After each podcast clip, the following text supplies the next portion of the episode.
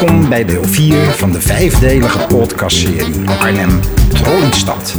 Vandaag reizen we van Arnhem Centraal naar ziekenhuis Rijnstaat.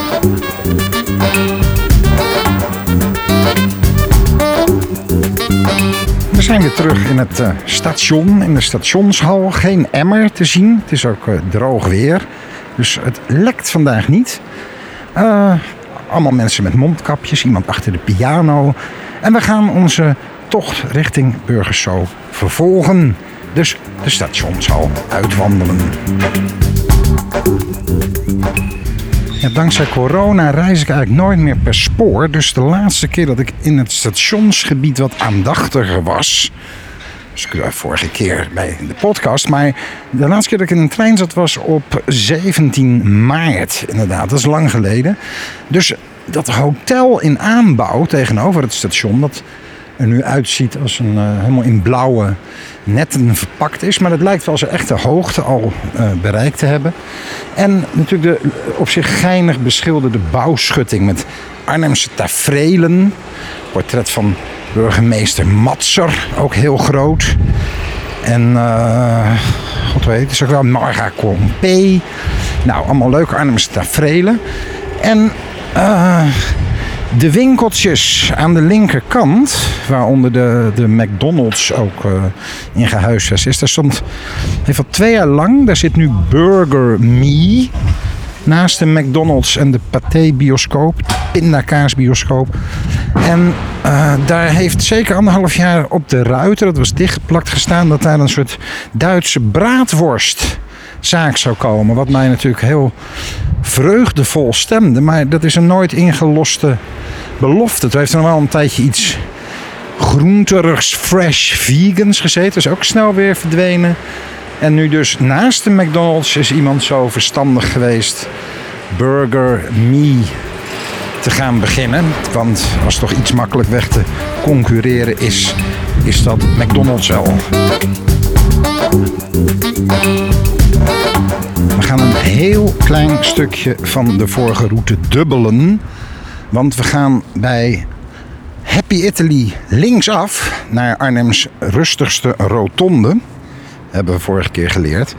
En dan zie je in het plaveisel ook getallen staan in uh, soort RVS. En dat is wel aardig, want dat, is de, dat zijn de, de hoogtes.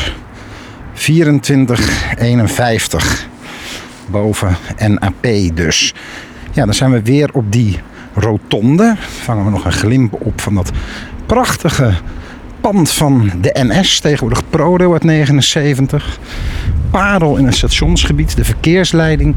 En dan wandelen we de trap af naar het Vesta-gebouw met aan de rechterhand Willem 1. En direct links staat ook nog een prachtige, gigantische plataan die alle moderniseringswaanzin van het stationsgebied heeft overleefd. Net als de verkeersleiding. En dan twee grote glazen deuren, een beetje anoniemig. En dat is, uh, ja, volgens mij is alle afval uh, uit het stationsgebied wordt een soort centraal ondergronds in een soort buizenpostachtige toestand.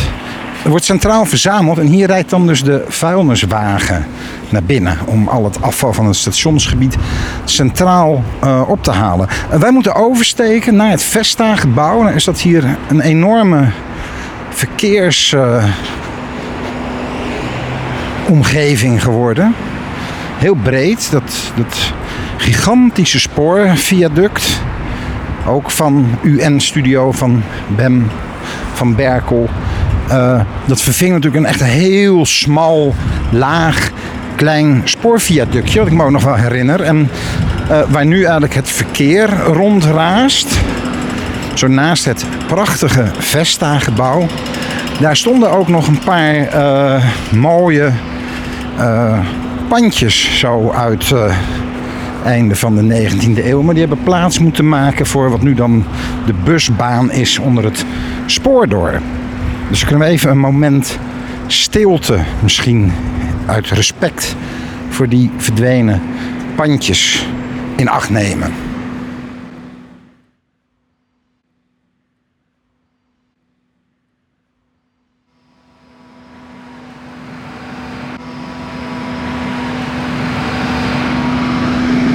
Ja, moment stilte, dat wordt niet in acht genomen door uh, de heren die de bestrating aan het vervangen zijn aan de noordzijde van het spoor. Wat is er toch een enorm spoorwegviaduct. Je leest het eigenlijk ook niet meer als viaduct of brug, maar het is gewoon een ruimte. Eh, de bus voert ons rechts de Cronierstraat in. Met op de hoek dat prachtige gebouw met die, dat tegeltableau met die aderladen in. Maar dat gaan we niet doen. Het is leuker om nog eerder rechts af te gaan. Sonsbeek Singel is dat al. Uh, waar, omdat het spoor natuurlijk is uh, verbreed. ook ten tijde van de bouw van dat viaduct. De spoordijk is vervangen door een hele hoge betonnen muur. Die inmiddels helemaal met klimop en andere gretige klimplantjes is begroeid. Het ziet er nu eigenlijk heel groen uit, terwijl het natuurlijk heel stenig is en misschien wel echt een meter of zes hoog. Maar is toch heel fraai weggewerkt. Het blijft natuurlijk heel bijzonder, die spoordijk die dwars door de stad heen ligt. En die eigenlijk ook die stad afschermt van het heuvellandschap, Sonsbeekpark en de wijken erachter. Er zijn een paar onderdoorgangen slechts. En uh, ja, het is een soort stadswal, een, een nieuw soort vestingwerk haast. Wat destijds is aangelegd toen nog natuurlijk om de stad heen. Nu ligt het midden in de stad.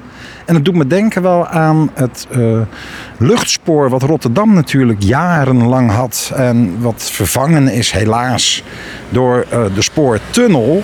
Want het heeft iets heel stedelijks. Dat je midden in de stad ineens, hop, komt dus een trein langs gedenderd. Zelfs een goederentrein. Is ook leuk als je bij Modes en bij Caspar op het terras zit. Dat je daar die treinen gewoon door de stad heen ziet denderen. En dat heeft iets heel ja, grootstedelijks. En dat is Rotterdam kwijt, maar Arnhem heeft dat gelukkig nog.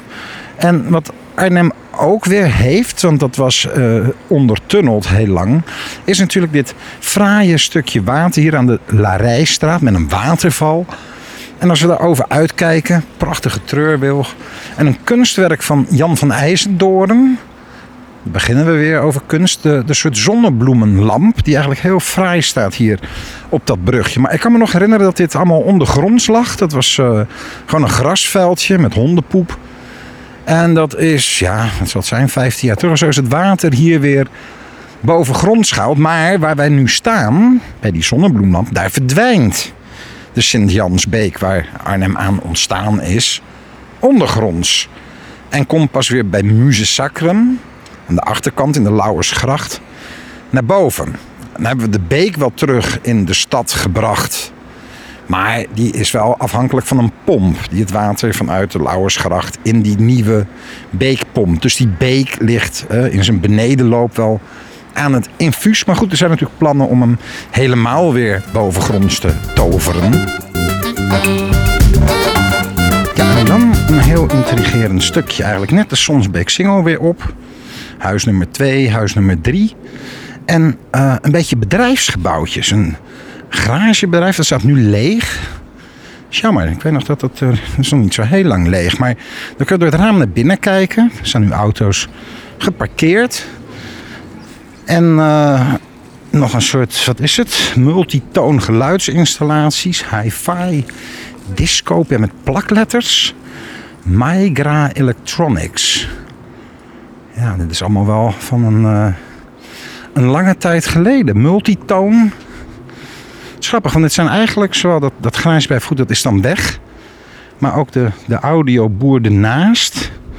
Dat zijn toch wel van die zaken die allemaal naar bedrijventerreinen zijn verhuisd. Maar hier hebben we gelukkig nog een blokje multitoon. En daarnaast bubbelisjes, spa en sauna.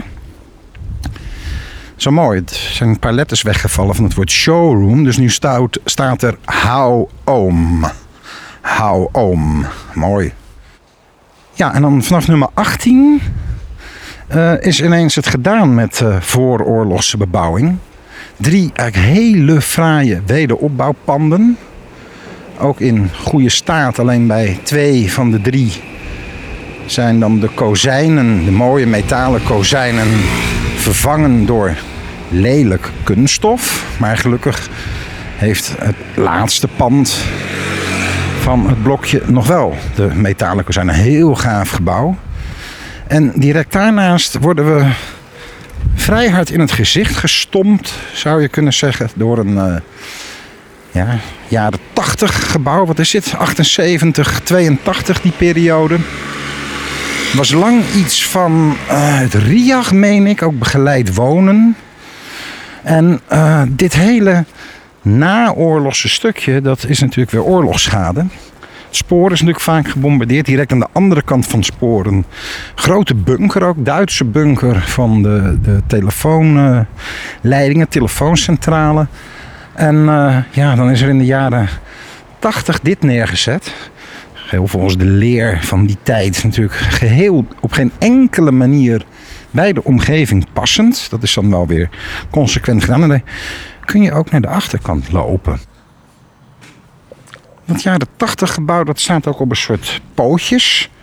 Waardoor je er ook onderdoor kan. Er staat wel verboden toegang. Maar goed, als ontdekkingsreiziger ben ik natuurlijk uitermate bevoegd. Dus mag ik er altijd in.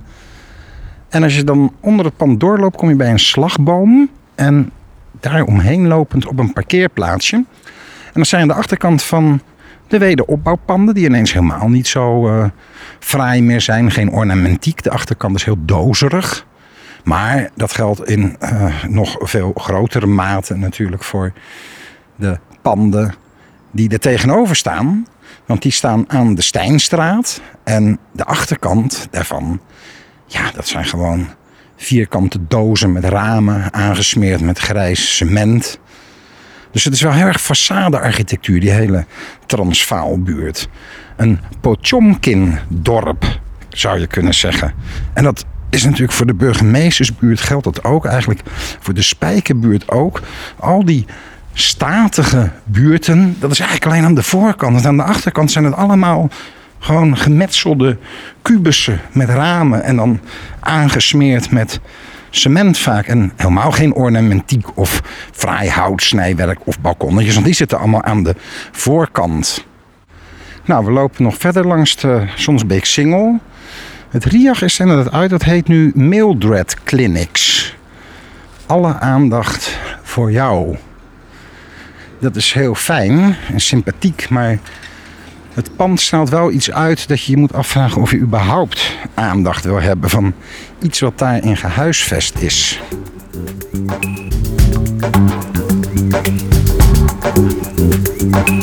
Een van de grote wonderen van deze hele podcast tour, durf ik wel te zeggen, is natuurlijk Sonsbeek Single nummer 33. Een heel klein, één verdieping tellend gebouwtje. Is het een gebouwtje?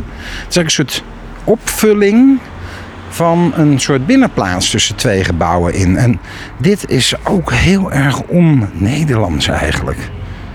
Kerstverlichting om de raampjes. Nou, het is natuurlijk een voortuin, maar geen achtertuin. Maar het is echt tussen twee gebouwen in heeft men nog een gebouwtje, een woning weten te knutselen. Maar wel met een eigen huisnummer. Dus dat maakt het wel heel bijzonder. We dwalen een beetje ver af van de busroute en dat is niet goed. Dus uh, eenmaal bij de Apeldoornse weg aangekomen gaan we linksaf. En lopen gewoon op de bovenleiding van de trolleybus af.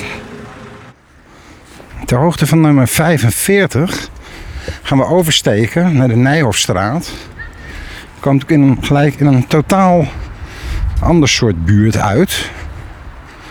En dat gold in Arnhem eigenlijk voor heel veel plekken. Zowel uh, langs de Weertjesstraat, maar ook bij de boulevard Heuveling. Dat je eigenlijk aan de doorgaande wegen de representatieve façade-architectuur had. Het Potjomkin-dorp, zeg maar. En direct daarachter eigenlijk hele goedkope arbeidershuisvesting. Beneden- en bovenwoningen.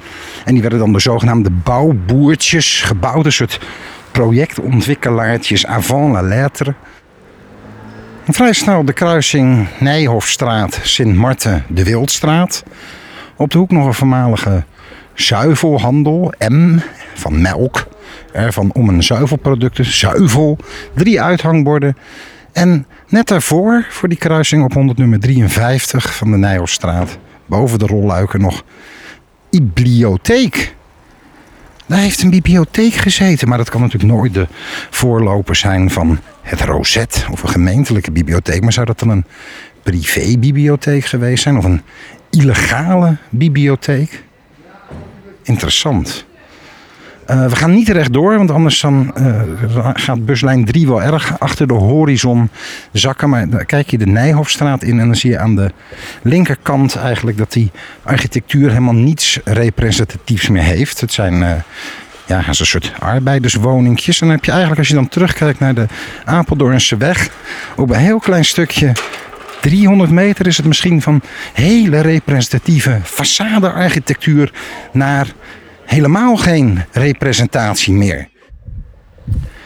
En dan naderen we al snel de Jacob Kremerstraat. We zien de trolley, bovenleiding al.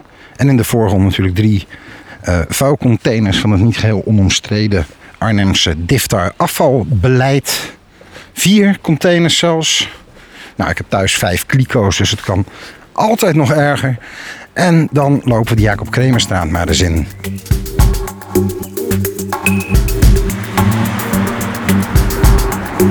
Het doet nog goed aan even over te steken, denk ik. En ja, hipsters en gentrification. En dat is natuurlijk wel in deze buurt in hoge mate aan de hand. Café Neschio is er al een klein voorbeeld van. Maar ook Buongisto, Italiaanse eetwinkel, waar vroeger een rijwiel speciaalzaak zat. En ja, de woningen met vitrage en bruin gebeitste kozijnen met een grijs aard van het mannelijk of vrouwelijk geslacht achter het raam. Die zijn natuurlijk allemaal inmiddels vervangen door mensen met kinderen. Uh, en uh, jonge stellen. En die buurt is eigenlijk in een jaar of 15 echt totaal veranderd. Je moet hier eigenlijk nog even echt op zoek. Hangt er ergens nog vitrage? Is er nog sprake van oude menseninrichting met de Sanseveria voor het raam? Aan niets laat natuurlijk gentrification van een buurt zich zo goed aflezen als aan de horeca die er zit. Of ook de hoeveelheid horeca. En dat begint hier vlak voor het Graaf Ottoplein al met Hans eten en drinken. Heb ik overigens niets mee te maken. Er heten wel meer mensen Hans. Op het hoekje Graaf Otto. Ook een uh, hippe eterij. En waar vroeger, kan ik me nog herinneren, een videotheek zat. Nu iets heel fusion-achtigs, namelijk Woktaria Brick Street. Nou, een kapper en een uh, verzekeringsmeneer. Maar daar gaat het allemaal niet om. Want wat echt boeiend is, is natuurlijk op de hoek het bijna binnenstedelijke tankstation Avia. En er zit nu in het tankstation pandje, dat is nu alleen nog een pomp. Um, en er zit nu een uh, mountainbike specialist. Dat is wel jammer, want dat was toch nog niet zo lang geleden gewoon zo'n tankstationwinkeltje. Dat je ook een zakje borrelnootjes of sigaretten of kauwgom kon kopen. Maar het is natuurlijk een hele typische plek. Hier precies op het puntje van de Graaf Lodewijkstraat en de Staringstraat een tankstationnetje. Ja, dan lopen we verder die Graaf Lodewijkstraat in. Dan heb je natuurlijk een heel raar hoekje. Want die Staring staat onder zo'n vreemde hoek bij het Avia tankstationnetje. Een beetje naar beneden lopen. Er staan een soort overhoekjes. Een muur met de achterkant van tuinen. Dan een soort pakhuisachtig dingetje met bruine kozijnen. Waarvan ik toevallig weet dat kunstenaar Paul Damstee daar zijn atelier in heeft. Ja, en daarnaast begint eigenlijk weer een soort normale bebouwing.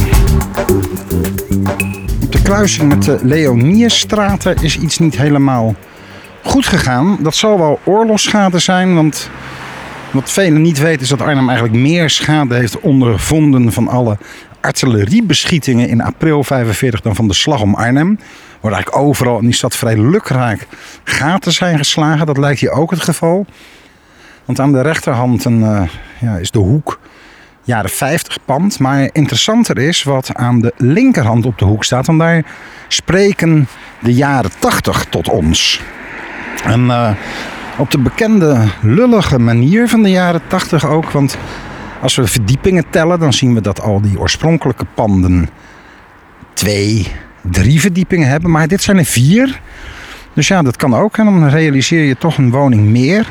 In een wit steen met blauwe balkons. Heeft echt in helemaal niets, zelfs niet in het aantal verdiepingen, dus iets te maken met de omliggende architectuur. Ook altijd erg jaren tachtig. En volgens mij is er de uitspraak van Jules Deelder over Utrecht Centraal. Van, van vroeger, hè, jaren 80 Utrecht Centraal. Die zei ja, die architect die zouden ze ook de doodstraf moeten geven. Nou, vind ik dat radicaal. En eh, ik ben ook tegen de doodstraf. Maar de bedenker van dit pand die mag wel stokslagen.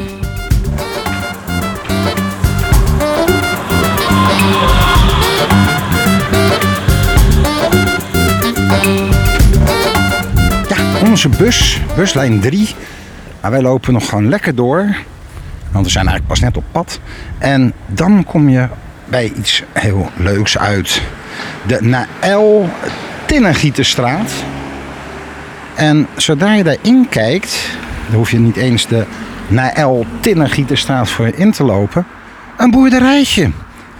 En zo staan er meer in deze buurt. Dit is allemaal zo rond 1900 gebouwd. Eigenlijk vanaf de, de, het spoorviaduct bij Willem I tot hier aan toe. Allemaal zo begin 20e eeuw. Maar dat is niet helemaal tabula rasa plat gegooid. Want dan staat hier dus nog gewoon, ook onder een wat typische hoek in vergelijking met het stadepatroon, een boerderijtje.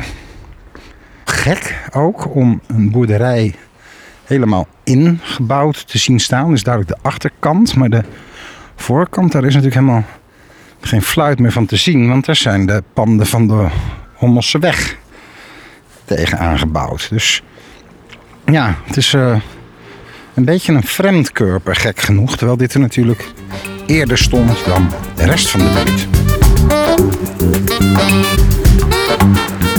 Onze vriendelijke buslijn 3 die slaat hier links af. Dus doen wij dat ook. Café de Petersberg. Ja, helaas verdwenen. Echt zo'n buurtcafé met nog Perzische kleedjes op de tafel. Maar uh, sinds een jaar gesloten. Mooi, heel erg Amsterdamse schoolpand. Zou ik ook niet, zie er Arnhem eigenlijk ook niet zo heel veel van. Hè? En dat geeft ook wel een beetje de overgang aan naar weer een andere bouwtijd. Want natuurlijk de wijk die voor ons ligt, die dateert natuurlijk uit de jaren 20. Terwijl we, hè, dat is net 20 jaar jonger dan waar we net vandaan komen. Wij gaan in ieder geval uh, linksaf de Hommelse weg op. Aan de rechterhand een hele lange, tergend lang, vind ik eerlijk gezegd altijd gevel. Een beetje jaren 30 schat ik. Grote bogen waarin zich dan vier voordeuren beginnen. Twee van de benedenwoning, twee van de bovenwoning. Ook een beetje flauwig Amsterdamse school. Beetje berlage sfeertje.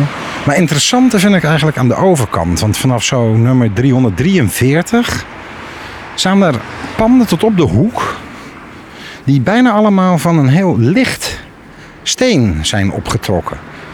Bijna wit zou je kunnen zeggen. Misschien eigenlijk wel wit, maar wat vervuild geraakt. En daarmee misschien een soort prelude op Rijkerswoerd. Wat ook in dat voor Nederland toch heel atypische witte baksteen is opgetrokken. Ja, dan verlaten we toch definitief de vroege 20e eeuw. En stappen eigenlijk een beetje de jaren 30 binnen. Waar we allereerst worden welkom geheten door een, uh, alweer een tankstation. Er staat hier lekker nooit zonder benzine dus.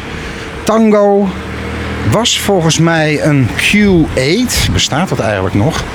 Q8 tankstation. En die Hommelse weg, dat is natuurlijk eigenlijk een hele oude invals- of uitvalsweg, zo je wilt, van de stad. En daar is een beetje de klad in gekomen sinds hij eigenlijk nu, als je vanuit de stad komt, zo naadloos overgaat in de Kattenpoelse weg.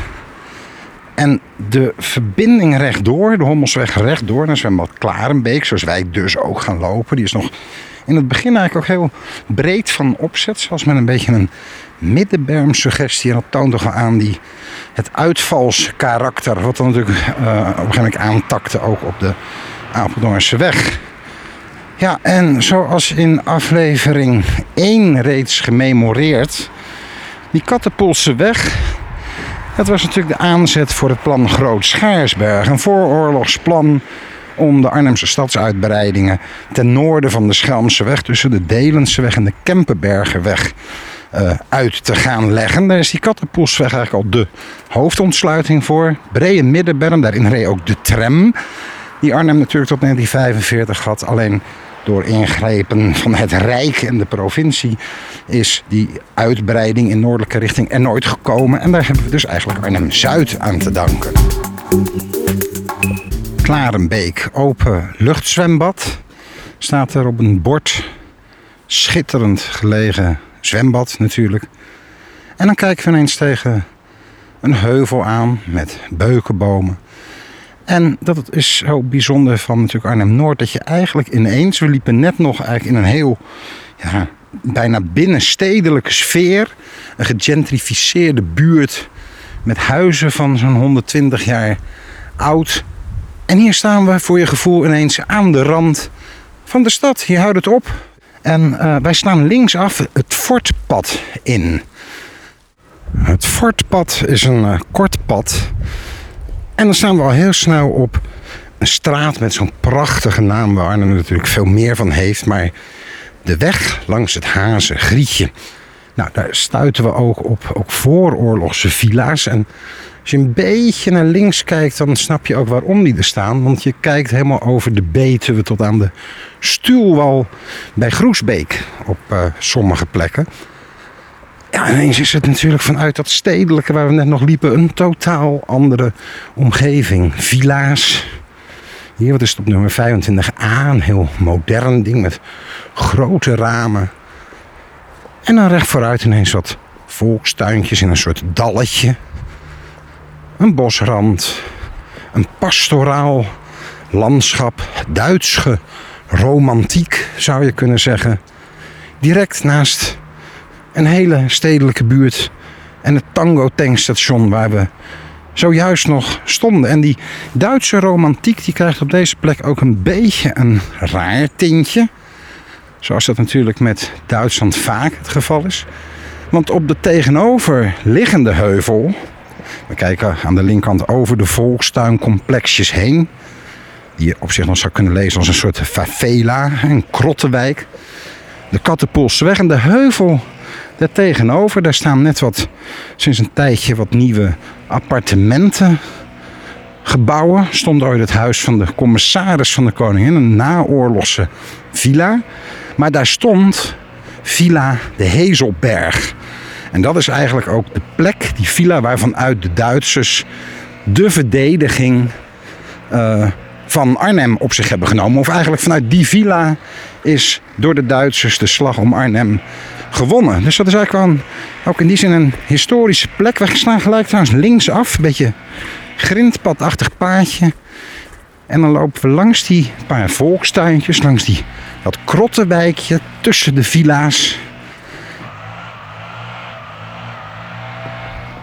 Zoals in de lente dan uh, de vogels het jaargetijde aankondigde, geldt dat natuurlijk in de herfst al voor de bladblower. En is ook de vraag of je nou in sommige buurten meer bladblowers hebt dan in andere buurten. Of dat ook iets over de sociaal-economische status van een buurt zegt.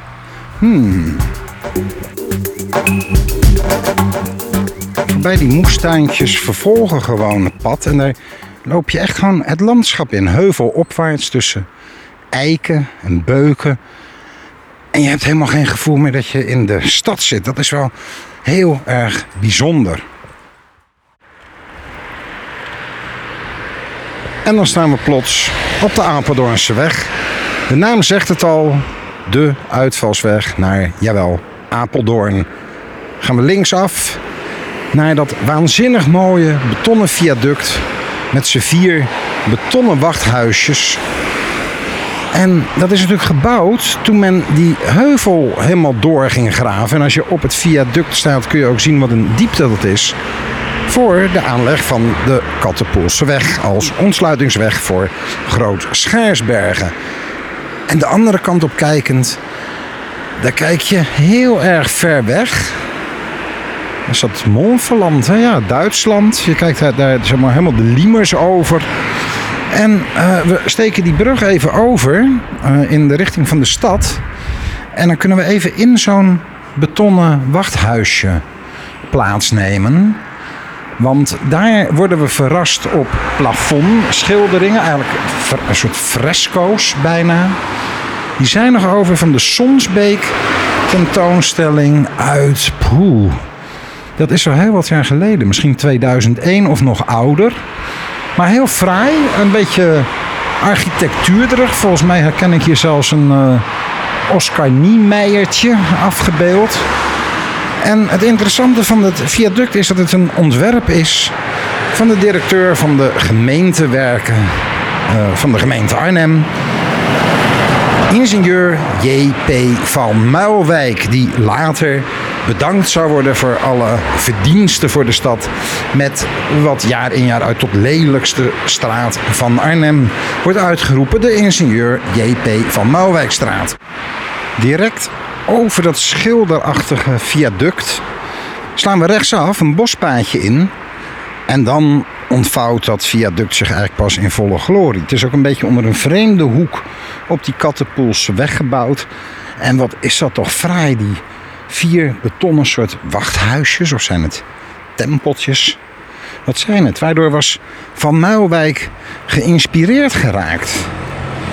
En dan is natuurlijk de vraag: door wat zou je geïnspireerd kunnen raken door de ingenieur JP van Muilwijkstraat? Dat zou misschien wel een leuke prijsvraag zijn voor het einde van deze podcastserie. Voor ons uit zien we een heel schilderachtig kapelletje in het bos. En ja, heel on-Nederlands. Dit is echt een tafereeltje, bakstenen kapelletje. Klein uh, klokje boven en een klein klokkenstoeltje. Ja, dat is echt super bijzonder. Vrije Katholieke Kerk, kapel van Onze Lieve Vrouwen en hal haar Engelen Heilige Mis, zondag om 10.30 uur. Ja, wat een plek voor zo'n kerkje. Echt ongelooflijk. Sprookjesachtig dit. Een soort waldkapelle. Dit is echt is heel Duits ook. Hè? Je zou eigenlijk hier ook zo'n statieweg omheen verwachten. Dat je heel stijl best lang die heuvel op moet lopen. En dat je dan steeds onderweg de statieën ziet van de Leidensweg van Christus. Op weg naar zijn kruisiging op Golgotha. En dat zou je eigenlijk hier ook verwachten. Nou, misschien komt dat nog. Ja, direct voorbij het kapelletje gaan we uh, rechtsaf. Klein paadje langs het weiland. En dan komen we eigenlijk weer op de Kattenpoelse weg uit. En dan lopen we naar ziekenhuis Rijnstaten. Vreemd uh, gelegen, een hele grote put. Dat zie je op uh, oude kaarten ook wel. Zandafgraving. Want er is ook voor die buurten hier heel veel zand afgegraven. En natuurlijk ook voor die Kattenpoelsweg, voor zo'n viaduct. En met dat zand van hier, dat werd per goederentreintjes over het tramspoor naar het broek gebracht om het broek op te hogen. Want dat was natuurlijk, zoals het woord al zegt, broek van Broekland, een moerassig en drassig gebied. En dat viel natuurlijk heel goed te verstevigen en op te hogen met het Veluwse zand en grind wat hier vandaan kwam. Dus dat ziekenhuis dat zat eigenlijk in een zandgroeven uit de jaren 20. Ja, en Arnhem had natuurlijk een aantal ziekenhuizen meer, maar dat is allemaal in de jaren 90 bij elkaar geharkt en hier in die zandgroeven gestopt. Ja, en zo komt dan aan deze vierde aflevering van de podcastserie Arnhem Trolleystad over buslijn 3 een einde. Want ik zie hier de bushalte al. En er staat ook bus 3, Burgerso, onze laatste etappe, waar we de volgende keer naartoe gaan.